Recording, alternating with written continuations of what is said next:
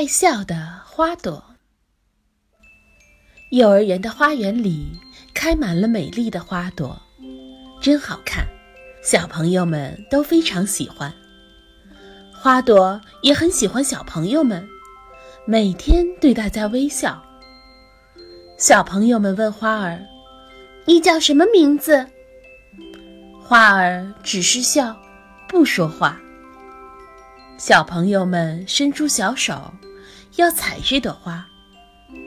老师摆摆手说：“小朋友们不要采花，你不采它，花儿总是对你笑；你一采下来，花儿就哭了。”小朋友不想看到小花哭，就没有采。